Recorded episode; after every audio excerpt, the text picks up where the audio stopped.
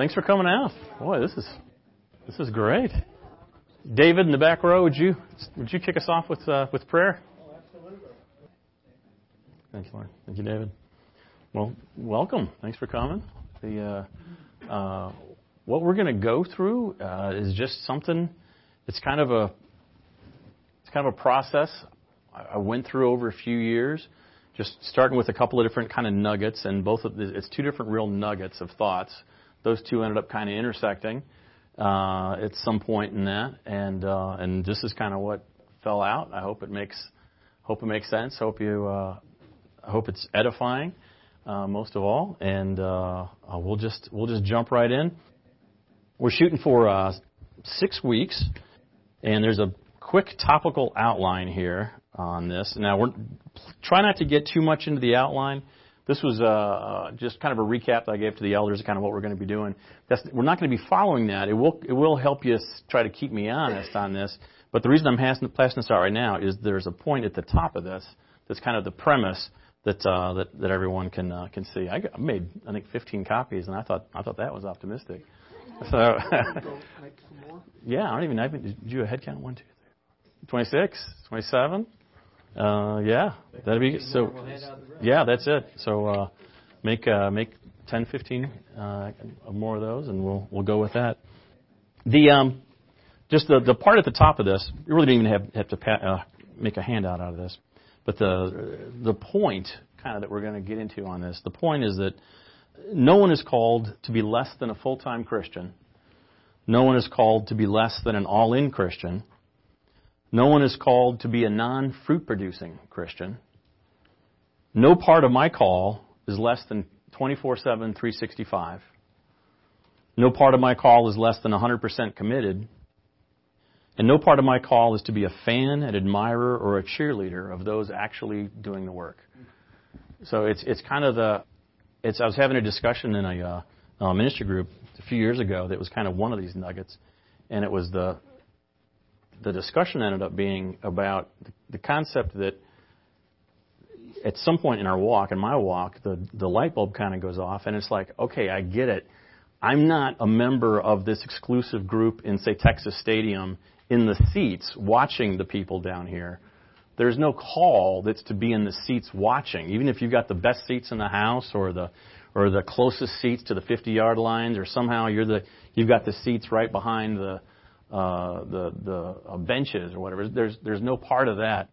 There's no part that's um, no part of our call biblically is is to be a fan. I mean that that word's not used uh, in the in the Bible. That's uh, uh, that I can you know, be aware of. The uh, so it's just that that it was that concept. So so this first nugget started off with just a casual discussion about what are we called. What what is our call uh, that I was having with someone, and I had been, I'd been a believer for 20 years by this point or something. I mean, so this wasn't, you know, I wasn't the newbie, but it was still a piece that I never really got my arms around about, well, what, what exactly, what, you know, what are we kind of called to do here? Now, second part of that, let's look at uh, John chapter 7. Or I'm sorry, 17. I'll be flipping around. The uh, I may annoy you with my glasses coming on and off. As some of you may know, I've had several eye surgeries and I now have awesome vision. Thank you, Lord. Um, but they haven't stabilized enough to where I've bought the expensive progressive lenses. So I'm, I just, but it's cheaper to have them in like every prescription that I need for every different distance. So, so I just flip on and off. And I only brought one pair with me. I didn't bring the, the super close up. So, the um, we're going to hit this real briefly. We're going to hit several different this because this is just a concept we're going to get into real, real briefly here.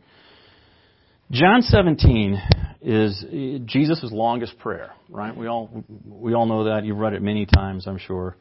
Um, there's two parts to this prayer, and where we're going is that part of the part of the reason for for this uh, class, for, what I went through, was my realization that there's not a third part to the prayer, and I'll, I'll tell you what I mean by that in a second. So, Jesus prays for himself. Starting in uh, 17.1, Father, the time has come. Just to set, we're not going to work through all, this, all the verses here at all. just to set the stage, you can imagine the seriousness of this moment. Father, the time has come. And then Jesus makes two, there's two prayers. First, he prays for his disciples in verse 6. I have revealed you to those whom you gave me out of the world. They were yours. You gave them to me, and they have obeyed your word. And Jesus goes on to pray for the disciples.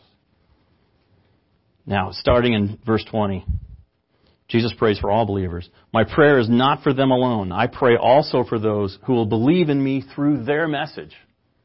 So you got the disciples, and then, and then the believers that came to follow through the disciples.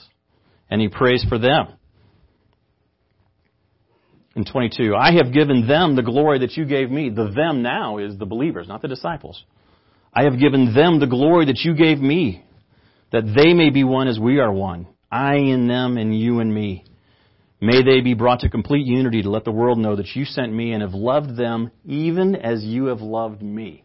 This is Jesus talking about the believers, not the disciples, the believers, that, that God has loved them even as you have loved me. This goes on. Now, what's the third part I'm talking about that's missing? The third part of the prayer that's not there is the prayer that I would have looked for for years in my life. The part of the prayer that says, And Father, I thank you for the people that a couple of thousand years from now will follow you with a, a partial commitment, and they'll have given up a couple of pet sins, at least in some level. They will uh, attend church at least a couple hours most weeks. And uh, I thank you, Father, for not making them change their ways uh, any more than they wanted to change. And I thank you for allowing them to stay on the, the path that they were on that they found comfortable. Okay, that part's not here. See, that, that part's not here. And at some point, at some point, I was reading in, in uh, John 17 there, and it just, you just, I just started to feel like this isn't written this second part of this, the prayer that he's praying for the believers, that's written for people with a different walk than I had. And like something's not right. I'm not finding the amateur fan in the stands prayer to be thankful for.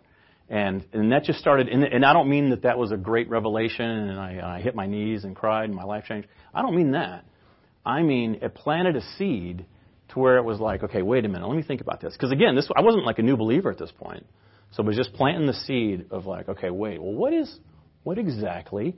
And that began the question: What exactly are we called to? Uh, and then I started kind of, kind of pursuing that. Now, so we're going to go and look at, at scriptures talking about our call, and our call is actually going to be a, a briefer part of this uh, this class than you would than you would probably think and we're not going to be hitting anything different. This isn't anything um, you haven't seen before. It's just kind of uh, uh, compiled in one place, maybe.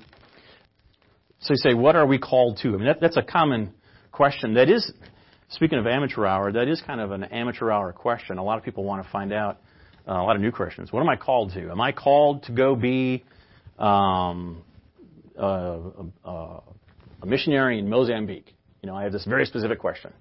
Um, um, um, oh, I got a job offer in Kansas City. Should I take that job offer in Kansas City? Is that what God's calling me to do? Well, there's a there's a good news and bad news is you're not going to find the word Kansas City in the Bible.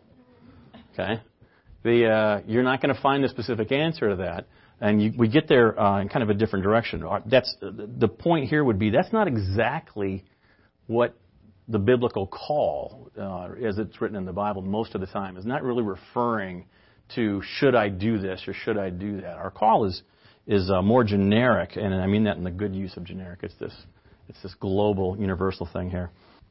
Uh, the first one, uh, Romans five. Anyone want to, someone want to read the the Romans five? I believe these are NIV. I didn't write that. I should have. Yeah, sure, if you would. Okay, through him and for his name's sake, we received grace and apostleship to call people from among all the Gentiles to the obedience that comes from faith. Right. So we're called to what? We're called to the obedience that comes from faith. There's many other references where we're, we're there's call and obedience are, are tied uh, directly like that. Uh, next one, Romans 1 6. Someone want to read that one? Right. So we're called to belong to Christ. Uh, Romans 1 7. called to be saints. That is Romans. You got one five, one six, one seven. Um, I think when it, Paul does this a lot, where he'll use the same word in a cluster in one area, boom, boom, boom, boom, and you, and I'm guessing that's not exactly an accident. He's doing that. He wants to bring attention to that word. This section is highly about that word. Whatever he does that, he does that in many different places. Um, I'll, I'll, just go through the next uh, couple of these uh, quickly. The First Corinthians two, we are called to be holy. Ephesians 1:18, we are called to know the hope. Ephesians 4:3-5, we are called to one hope. 1 Peter 2:21, we're called to suffer for doing good and endure it, and to follow in the steps of Christ. Now that's that's a little less uh, a little less popular, but uh, uh, so if we check this, just from, reading from the top to the bottom in the, in the column here of what we're called to, we're called to the obedience that comes from faith, to belong to Christ, to be saints, to be holy, to know the hope, to one hope, and to suffer for doing good and enduring it, and to follow in the steps of Christ while we're digging in the uh, uh, the call, the next the next three here. Uh, someone want to read the First Corinthians one.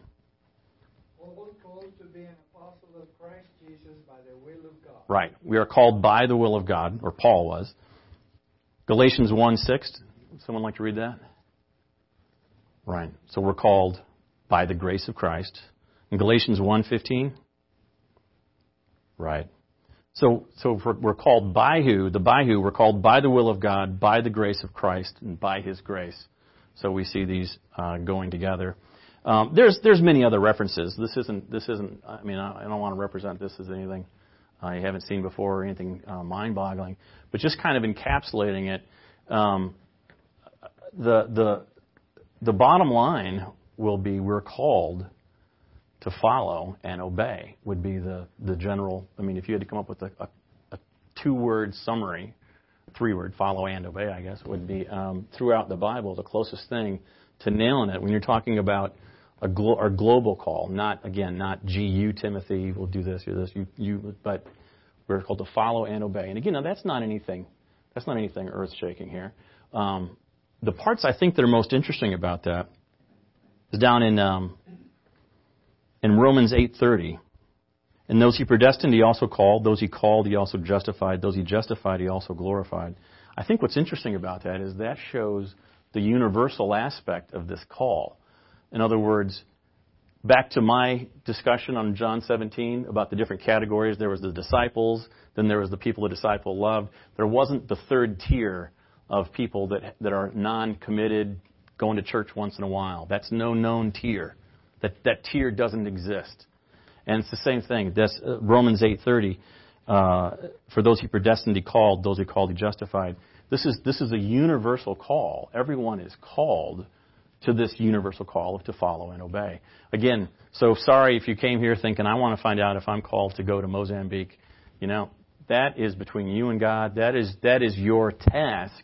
That would be something if if if you believe God wants you to do that and that you need then you need to obey God and do that. But that's different than the call. Does that make sense? The other part of that, I think the part that's so easy to get wrong regarding call, and, and young people do this especially, and I did this when I was young. Um, we want our call to be something that we see on a piece of paper or granite would be nice that outlines the next 50 years for us and it's step by step by step. And when I'm 22, you should go to seminary at so and so. When you're 25, you will meet a great young woman named. When you are 28, when you, I will have your course outlined, and you will do this.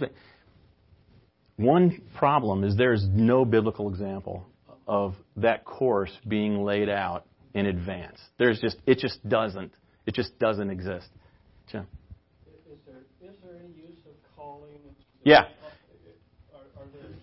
there are some uses that are the um, where you, this person's called to be a teacher. There, are, I mean, it, those do exist. You can go through a concordance. There'll be those. Um, there'll also be um, even more casual uses of it that aren't the the, the spiritual call. So you kind of the the word has a few different. I didn't like chase the Greek on those to find out. are those is that the same Greek behind these? But yeah, there'll be different references that are kind of the uh, the quick thing. What there what there really aren't many of is examples where it's where you where it's given that it's a call to this task. Like again, say, you know, say, and you you know you need to go to Mozambique. I mean, that's just not laid out very much. There's a, there's a couple of those. And I think what they're referring to are actual gifts that are given by the Holy Spirit as He wills. Right. So that, that's not a call, a universal call to anybody. Right, right, right, right. Those are specific gifts. right. Specific. But also at the same time, now along that line, since you mentioned gifts, if someone has the gift, n- name a spiritual gift. Giving. Giving. If someone has the spiritual gift of giving, they don't need to be called specifically to give. They're, if they're a believer and that's their spiritual gift, if they're following and obeying, they should be giving. So do you see what I'm saying? It's so, so it's still universal. It's it's yeah, it's doing what your spiritual gift is. It's doing what other spiritual gifts are. It's doing these things. So it doesn't need. In other words, it doesn't need um, God's to tap you on the shoulder and say, you know, I know you have this gift. I know you've just been waiting to release it. Um, yes, go. No, you should. You know, that's do it. That's your that's that's your thing. If if you're a believer, we're to follow and obey to the best of our ability. Now, the the what does it mean to obey, and how do we discern what it is to obey? That's a giant class coming somewhere down the road. That uh, that someone with a higher pay grade than me gets to figure out and, and discern. I don't I don't have that yet. I'm I'm I hope to get more of that. Uh, but that's that's the, because there's a lot of different takes on that. I guess so far, what I would offer on that would be what it's not, and I know what it's not. What it's not is God. God requires us to have a daily relationship with Him, and our obedience has to be a daily. It's a relation. It's relational obedience. And so I don't know about you, but if God gave me a 20-year plan, I would probably look at it and go, "Wow, I can do nothing for like at least the next month." You know, and then I'll get right back on that. You know, and I'm sure I would have a great relationship over the next month. No, no, no, no, no, no. We're not called to that. We're called to follow one day at a time. You know, kind of the old hymns. We're called these things. That's it's a relationship. Uh, it's the, so the discernment that we're looking for is a discernment at the daily following level. Uh, it, he just may not. I think my my guess is it, it's unusual for someone to ever get anything of the long term nugget that yes, here is what you will be doing in 30 years, and you know, just I, I mean, I, I won't say that doesn't happen. A lot of things happen. I don't I don't think that's I think that's rare enough that that's not worth studying. Do you know what I mean? Because I think that's not what I'm supposed to be working on tomorrow. If God happens to bring that as a gift tomorrow, that'd be great. But that's not that's not my job to figure that out, uh, or, to, or I should say to to learn how to look at the clouds and figure out what shape in the cloud means that I need to do this or that. I think my job is is is simpler and it's more more day to day. So the more I got into trying to refine this, because again, that's not very satisfying. You know, I'm trying to learn more about about my call, and you, know, you get this this this short answer that I gave you. That's the universal global call um, to follow and obey. Well, that's I don't want to say unsatisfying, but I mean that was just not what I was kind of kind of you know what I was looking for in, in a way. And uh, funny how that works sometimes. The um, so trying to study that that got me into reading um, some Tozer.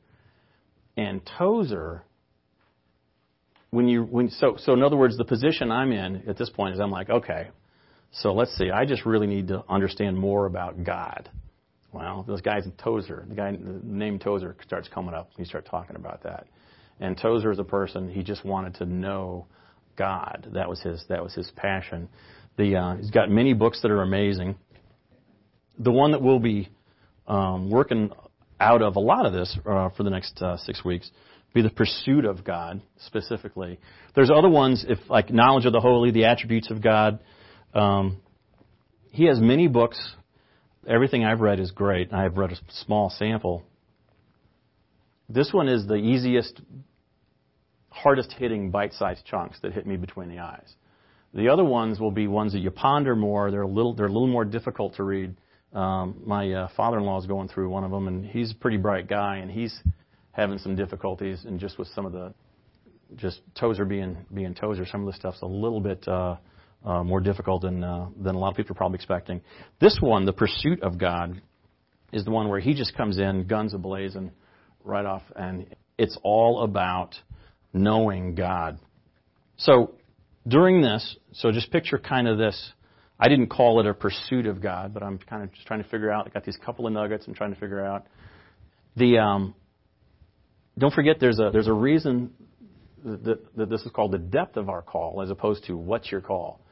Um, the depth, the depth was the part that I was challenged with. That's the part from the missing part of John 17 you know, where it's like, wait a minute, it seems like everybody they're referring to here, all I can see, the only biblical examples of following I can find are disciple-like following. I, don't, I, I can't find the amateur hour follower. I can't find any examples of the guy in the bleachers, you know, that, that punches in and uh, says, "Wow, that was a great game today." I don't see any of those. This is like, wait a minute, um, am I? Is this going where I think it's going? Oh man, you know. So, so with that in mind, get into Tozer.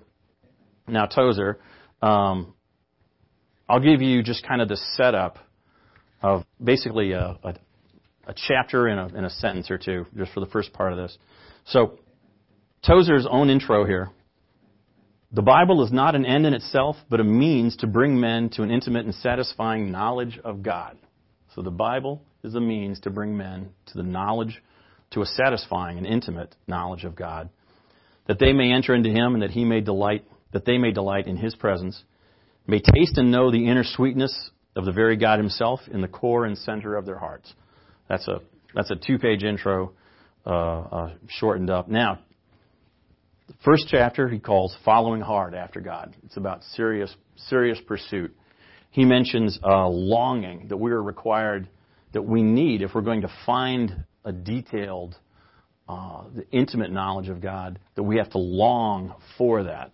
In other words, I think what he doesn't say it, but I think what he means is if you're not longing hard for it, it's not going to happen. So just put the book down and go back to watching CSI or you know whatever. You know, like like it's over.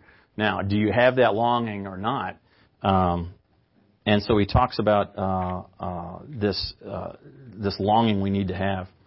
Here's here's something that he says that in our world we just don't see anyone really hammer this home the way he does. Hang on, listen, listen to the point at the end of this paragraph. The moment the Spirit has quickened us to life and regeneration, our whole being senses its kinship to God and leaps up in joyous recognition. That is the heavenly birth without which we cannot see the kingdom of God. So the moment. That is the heavenly birth without which we cannot see the kingdom of God. It is, however, not an end, but an inception, for now begins the glorious pursuit. And it's kind of like, oh. You know, I, I knew that and I had absorbed that, but I've never, I don't think since I'd ever been saved, I don't think I'd ever had someone word it that way that like, great, now, now the game's starting. This wasn't the, this isn't the finale. Great, now you're saved. Now you get to go sit down. No, no, no. You're just, you just started. I even knew, and I've, uh, I've done a lot of teaching. I, I would have, I've, you know, taught about, you know, the, the milk uh, mother's milk versus meat and the this and the that, and you're just a baby. I mean, yeah, I got I got all of that, um, but it's still surprising to really hear it like made official. Like, okay, that's that's the that's the moment. Now begins the glorious pursuit. Now, the um, to give you a give you a hint. So that's chapter one is about this this longing. In chapter two in this book, we're gonna we're gonna spend at least a couple of weeks on chapter 2 in this book because it's on a topic, it's on one thing that Tozer thinks is so important, and we're, and we're so bad about it, and it's just this giant furball of a problem. And he starts ramping up to it in chapter 1 here. So see if you can, see if you can tell where we're heading. This is the last couple of pages of chapter 1.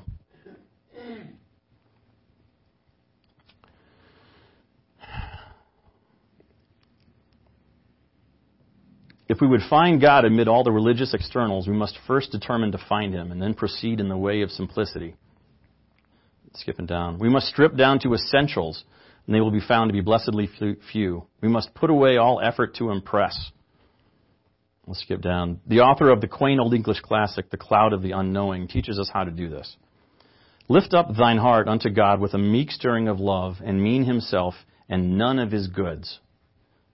Next paragraph. Again, he recommends in, that in prayer we practice a further stripping down of everything. A couple of paragraphs later. When the Lord divided Canaan among the tribes of Israel, Levi received no share of the land. God said to him simply, I am thy part and thine inheritance. At the end of that paragraph. And there's a spiritual principle here, a principle still valid for every priest of the Most High God. That is, the man who has God for his treasure has all things in one.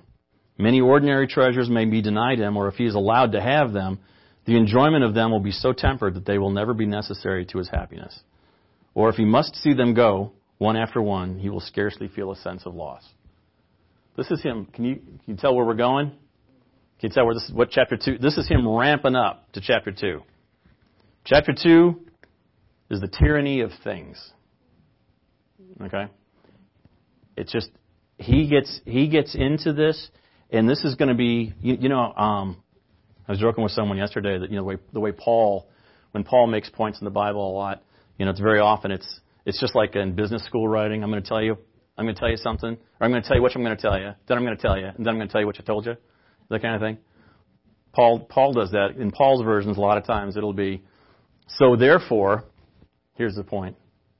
What I mean by that is Here's the point. What I don't mean by that is here's the point. So in conclusion, here's you're like, okay, okay, I got it. Yeah, yeah. And uh, I need that. I don't know about you all. I need it uh, on those things because that'll be, you know, maybe it'll be the fourth time or something where I'll be like, oh, I, you know, I think Paul's talking about this. Like, so this is one of those. Look at the uh, check the highlighter out. I mean, in this, we're just each of these is a big meaty point of of him still ramping up and he's he's ramping up over what he what he calls the tyranny of things. He says, "Our woes began." Yeah, let me back up even. Before the Lord God made man the, upon the earth, He first prepared for him by creating a world of useful and pleasant things for his sustenance and delight. In the Genesis account of creation, these are called simply things. They were man, made for man's uses, but they were meant always to be external to the man and subservient to him. In the deep heart of the man was a shrine where none but God was worthy to come. Within him was God. Without, the old meaning out, meaning outside him. Outside, so within him was God. Outside him, a thousand gifts which God had showered upon him. But sin has introduced complications and has made those very gifts of God a potential source of ruin to the soul. Our woes began when God was forced out of his central shrine and things were allowed to enter. Within the human heart, things have taken over.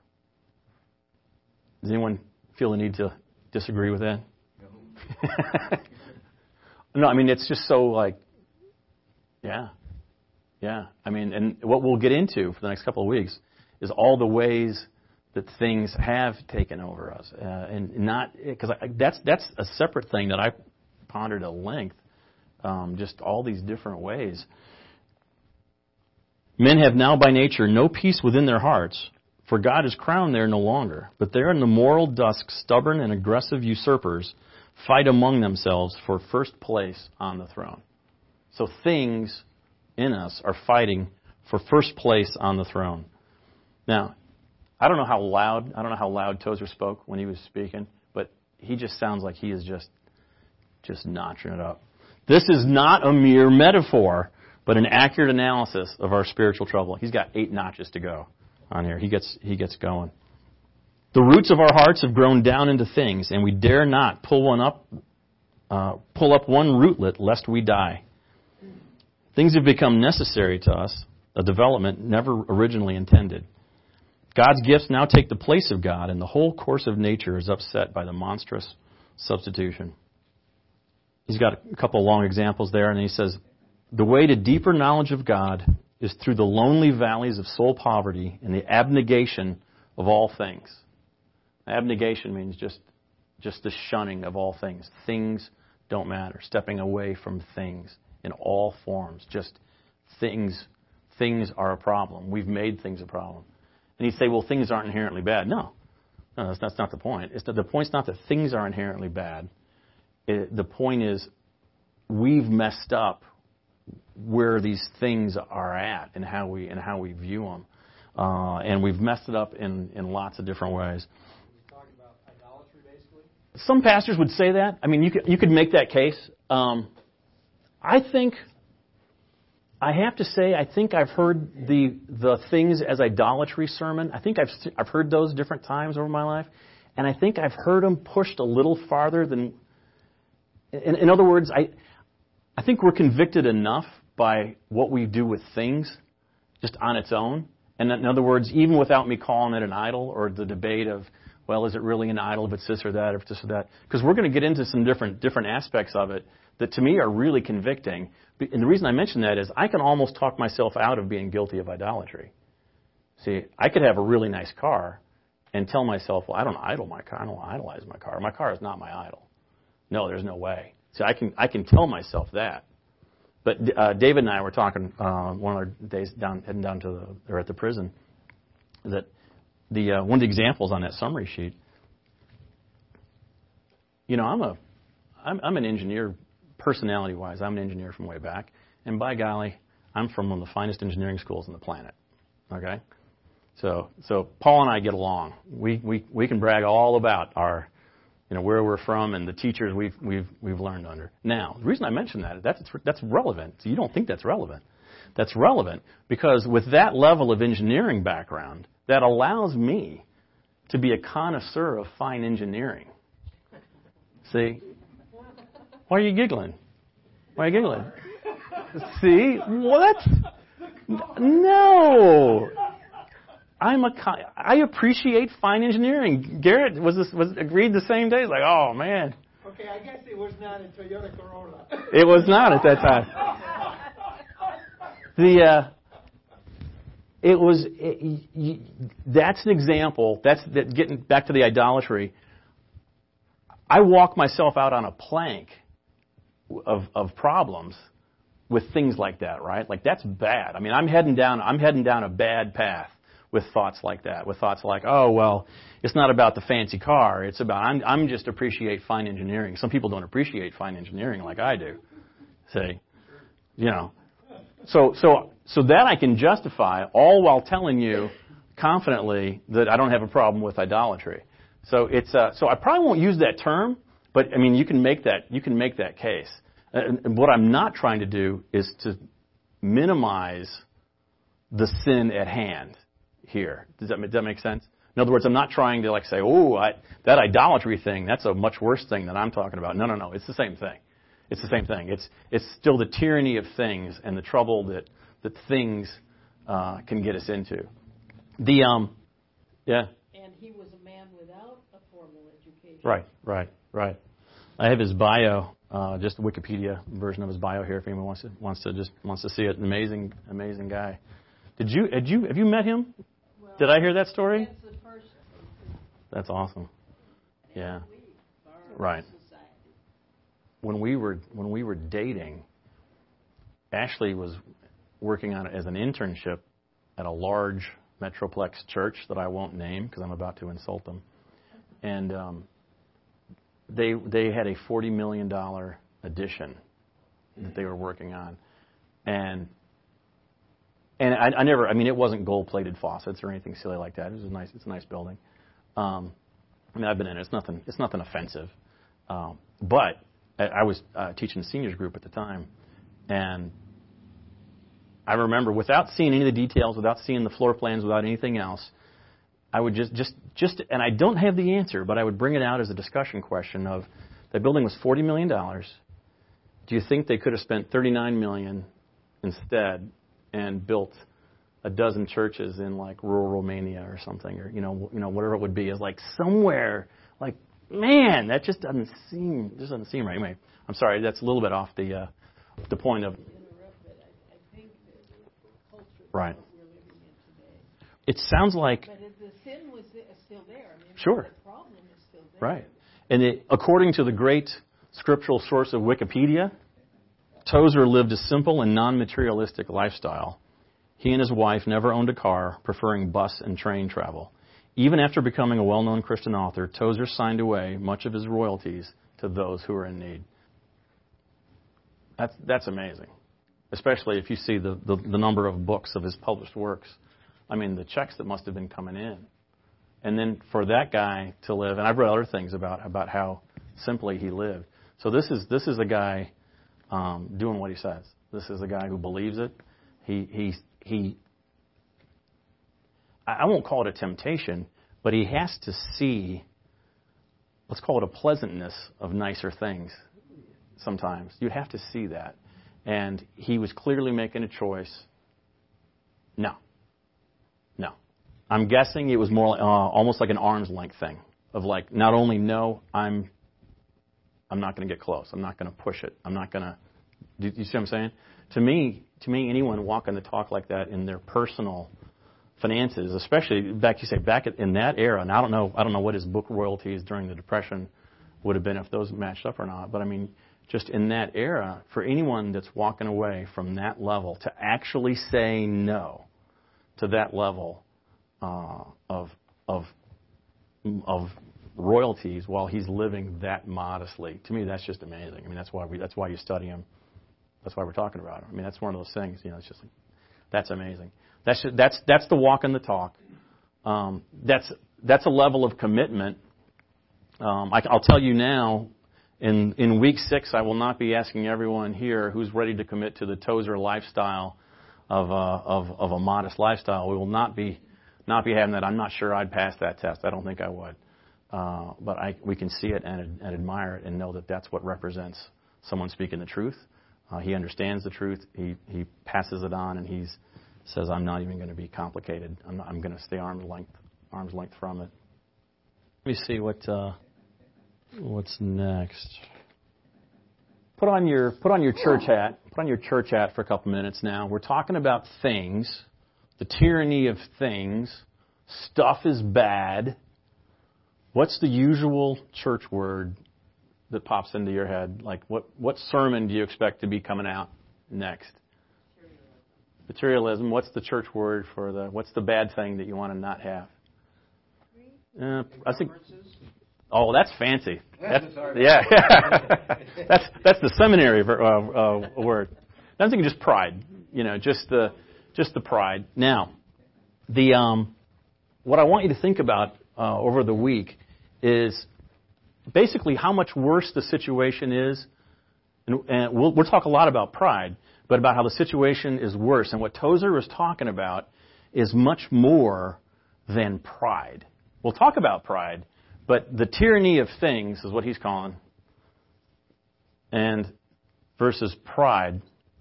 The um, pride is something, I don't know about you all. Um, that, that's the second nugget. The first nugget was kind of this call stuff. I mentioned there was two nuggets that I was kind of brewing independently, and they kind of merged at some point. Um, the the second part was actually actually was merit, which we'll get to after pride. It'll make more sense to go in that order, but kind of I got merit first, came back into the pride piece of that. The reason I mention this is that I could have been driving the, the nice car that I I used to have when I was single. I had uh, I lived in a high rise, and part of my lease made sure that I had spaces for my four vehicles down in the garage. Okay, so um, two of which were very new and very German and very nice, and God saw pleasure incorrectly of seeing that taking that ability away, not just taking the cars away, but you know, like yeah, that was silly. You did not do that. So so I've been there, had that, I've seen that. In that era, I was a volunteer. I was a volunteer staff member at a, at a, at a church for years. I, I taught the seniors on on, uh, on Wednesday afternoons for eight years. Uh, I loved the Lord. I knew a lot of these things. I would have told you that that pride was not a problem. I prayed about those fancy cars before I bought them. Yeah, yeah. Those are sanctified pride. It was a sanctified pride.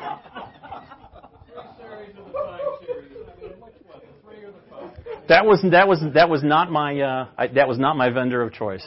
These were the the other two vendors, the other two. The uh, um, it was interesting. I did learn something with that, and there's a different aspect of that. But there's a there's a piece of this that I this will come up. We'll talk about this a lot in the next couple of weeks. Since you mentioned it, I, I saw something really interesting. I had again two of the four were very nice, very new, uh, very German, and. Uh,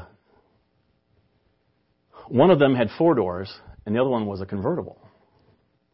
The one, the very nice one that had four doors, I never saw a Christian brother stumble over. People were like, wow, that's really nice. Well, it is nice. I enjoy it. Years later, I get the, or a couple years later, I get the convertible, and I saw brothers stumble with that car. I would, I would see, I could, it was a different look in their eyes and I, it surprised me because I had the first one and never saw that, which makes it easier to get the second one because you're like, oh yeah, I'm not causing a brother to stumble. So, so forget the issue of whether I can afford it. Forget the issue of whether it's good or not. In other words, in other words, if someone has 20 million bucks in the bank and they have a car that's worth $60,000 or something, that's they can justify that. You know, I'm not going to like, you know, that's their decision kind of thing. Um, but regardless of if they can or can't afford it, regardless of what they're doing in their church. Maybe they're giving 90% to their church. God bless them. Even if they're doing that, if something like this causes a brother to stumble, that's another valid reason to not have it. And I saw it in the second convertible version, and it was interesting because I didn't expect it because I'd already had the first one and never saw that. But I can picture I can picture a brother uh, getting in the car one day, man, I mean, t- take me for riding that, and it was ridiculously fast, and I went ridiculously fast in it to as a quick, you know, blast, you know, uh, and just you know, probably not not actually going high speed, but just a just probably not going more than 300 yards up the road from the church and back to the church. Yeah, that's right. Yeah, that's right. The uh, um, but I mean, I could pick up that this wasn't good this was I saw the look in the guy's eye was was it was like, oh man. I mean, and it was just like, okay, wait a minute. I just made someone covet something. I just I saw it with my own eyes. Like so again, you know, and in, in my yeah, but I prayed about it. Yeah, but I can like okay, wait a minute. All that stuff goes out the window, even if that stuff's fine. So so the there's a regardless of where all our discussion goes on pride and things and everything else, I would say there's always an asterisk out there, and that anything that causes a brother to stumble is a problem. Right? Now, I don't know. I mean, at some point, you could you could counter that, and you could say, okay, wait a minute. It's a you've got a seven-year-old Camaro, uh, Camaro, Camry. If that makes somebody stumble, like, dude, that's a reasonable thing to have. I mean, so it's not your fault if someone's going. Well, okay, that would be valid. That's not what I'm talking about, though you know, that's, that wouldn't be that wouldn't be this case. So here's the things to think about. Oh, we'll start, we'll start wrapping up. Here's three things to think about pertaining to pride, and ponder these uh, over the week, and we'll uh, we'll get into these. I think we can have pride in the things themselves, and that's what we. In other words, that's kind of like Class A pride. That's what we talk about most of the time. You think about pride, yeah, that's probably kind of what we're talking about. Things as a source of reliance. In other words, it's something else to think about things. Um, maybe it's maybe it's things you're not exactly proud of, but just any anything that you're reliant upon is going to be something that's going to make Tozer twitch. And I think that's why he kept himself separated so thoroughly from just stuff. I'm just I'm not. He's he was going to be separate from uh, from things as a source of reliance. This, the last one I think is the worst one, and I think that's the one that's most insidious because I think it's everywhere. I think it's in our culture. I think we've all got it in spades, uh, and we don't think about it, and it's it's different. It's uh, things as a source of our self-image. In other words, there's so many ways that things affect how I view myself. In other words, um, you could say, well, um, it doesn't even have to be stuff. It could be your um, your college. I mentioned my college. It could be your college. You could be like, well, you know, it could be your neighborhood. Well, I don't have, you know, our, our house is modest, uh, but uh, but fine schools, fine schools in that neighborhood. And now, fine schools very often is a nice way of saying these are fairly expensive homes. It's kind of kind of works that way, doesn't it? A lot of times. So, in other words, you can separate yourself from a lot of these things without it. And you could say, well, no, there's no pride there, but there's still it's still part of your identity. Your identity. Um, a lot of people would say, and this is kind of one of my one of my odd quotes regarding the, the fancier cars. Um, somewhere years ago, I, I might have said or had a fleeting thought. I probably probably would have caught myself before I verbalized it, but had the fleeting thought of, um, along you know along with the cars. Oh well, I, you know I'm not I'm not taking pride in this car. I just I just appreciate fine engineering. And then someone you someone if you rebutted and said no, I think there's a little bit of pride there. I'd say no no no no no. Um, no, no, I'm not. I don't think I'm better than that guy. No, I don't think I'm better than that guy at all. I'm more successful. And you'd be like, oh my gosh, that's horrible. You see that? I mean, it makes sense. It's practical. You'd be like, no, no, no, I don't care that I'm more successful. I just happen, no, no, no, no, I'm grateful that I'm more successful. Yeah, yeah, yeah. Oh, no, I'm not proud. I'm grateful that I'm more successful. Okay, well, wait a minute. Do you see that's, that's, the, that's the plank I'm talking about. It's easy to be walking down that plank. And this is, this is, this is foul territory. And we don't exactly know uh, uh, we're there because it's just, it's just such an easy place to get to. So, in other words, in that era, I was successful guy, and successful guy was my self-image. That's who I was. That was so I didn't even have, it, and, and I don't mean flashy guy. I don't mean you know. Okay, I guess talked about the car already, but other than the cars, the uh, I mean it wasn't flashy. It wasn't, but it was, it was just it was my self identity.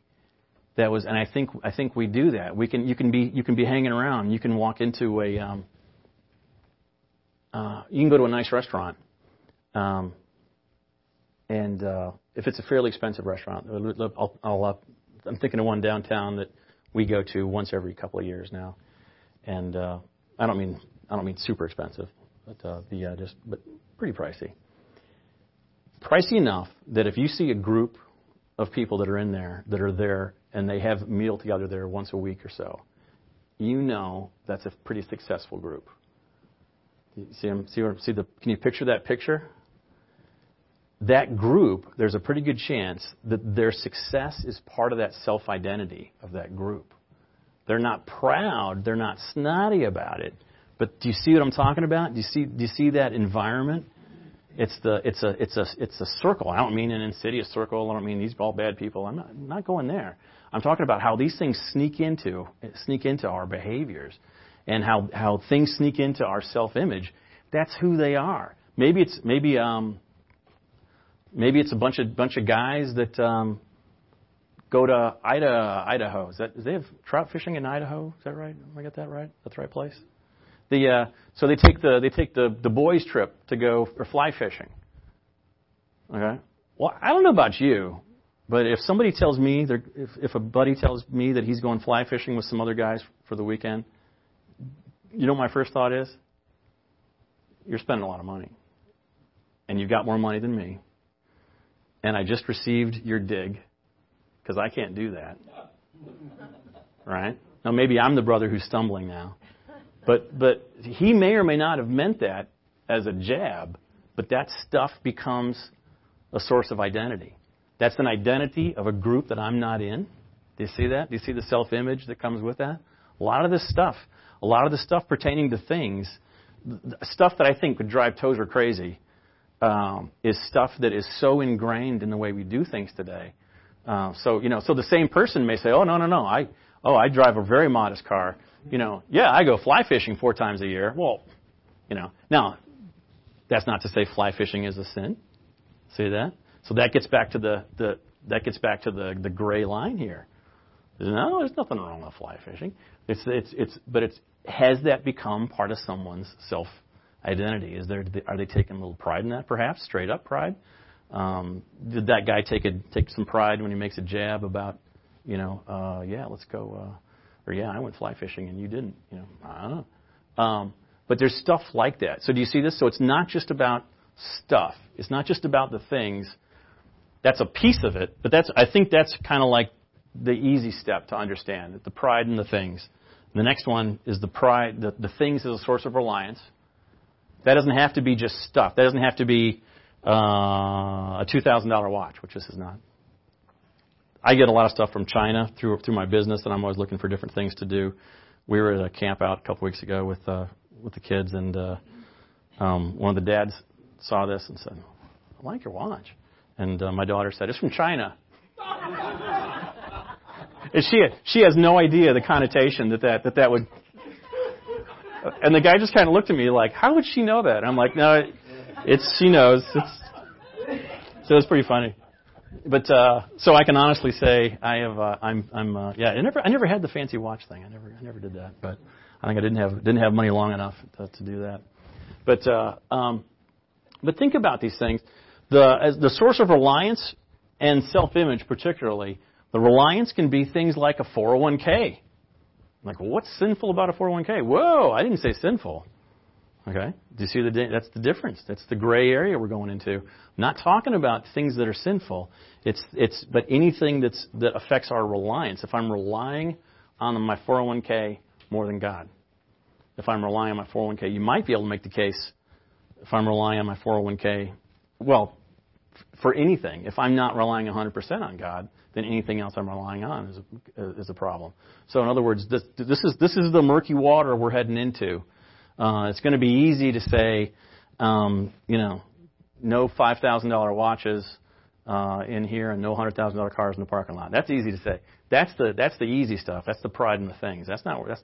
I, I think what we're all bitten with is so much deeper than that. You know, I don't, and that's why I think Tozer is talking about the tyranny of things. He's not just talking about pride. Pride is a nice sermon. We've probably all, in my lifetime, I've probably heard a dozen dozen uh, uh, growing up, a dozen different sermons on pride. Um, the the thing I always joke about is I used to think of pride. I didn't say joke about. I mean, I mean it straight up. I used to think of pride as something to be managed, like my margarita consumption. Like uh, you can have some, but you just got to watch it. You just can't have too much. You got to you got to manage it. Okay. Because um, yeah, sure, we, we even have the expression. Have take some pride, son. You know, you have the, we have the expression in our language, but what I've come to believe is that pr- we are to have zero pride. We can't have any pride in anything. You can check Zechariah 3 will be the example we'll go through next week too on that, on why we can't have pride uh, in anything. But it's just, it's the concept that we are, I think we're to have zero pride. And when we, when we bump into that, we can think about it. And we'll be talking about that. I think of my time up. Yep, time is up. Any, any questions? Do you want to get that book? No, you don't have to. Um, I, I would recommend it if you don't have it. I mean, just as a thing to have. We won't be going through the book. Um, we won't be getting much detail out of it, other than the, the, the first couple of chapters. We'll, we'll, spend a lot of time in chapter two, but basically, um, um, tonight was kind of the, the, the biggest part, probably the most Tozer quotes uh, were tonight. No need to get it for this. I do highly recommend it. It's the pursuit of God. There's a ton of them. Any other questions for the group? I'll be around for a little bit. Is that making sense? Is that kind of, do you see kind of the flow of we're kind of, feel free, my emails and uh, stuff's in the directory. Uh, if you got any questions during the week or anything, otherwise hope to see you, hope to see you next week. Thanks for coming.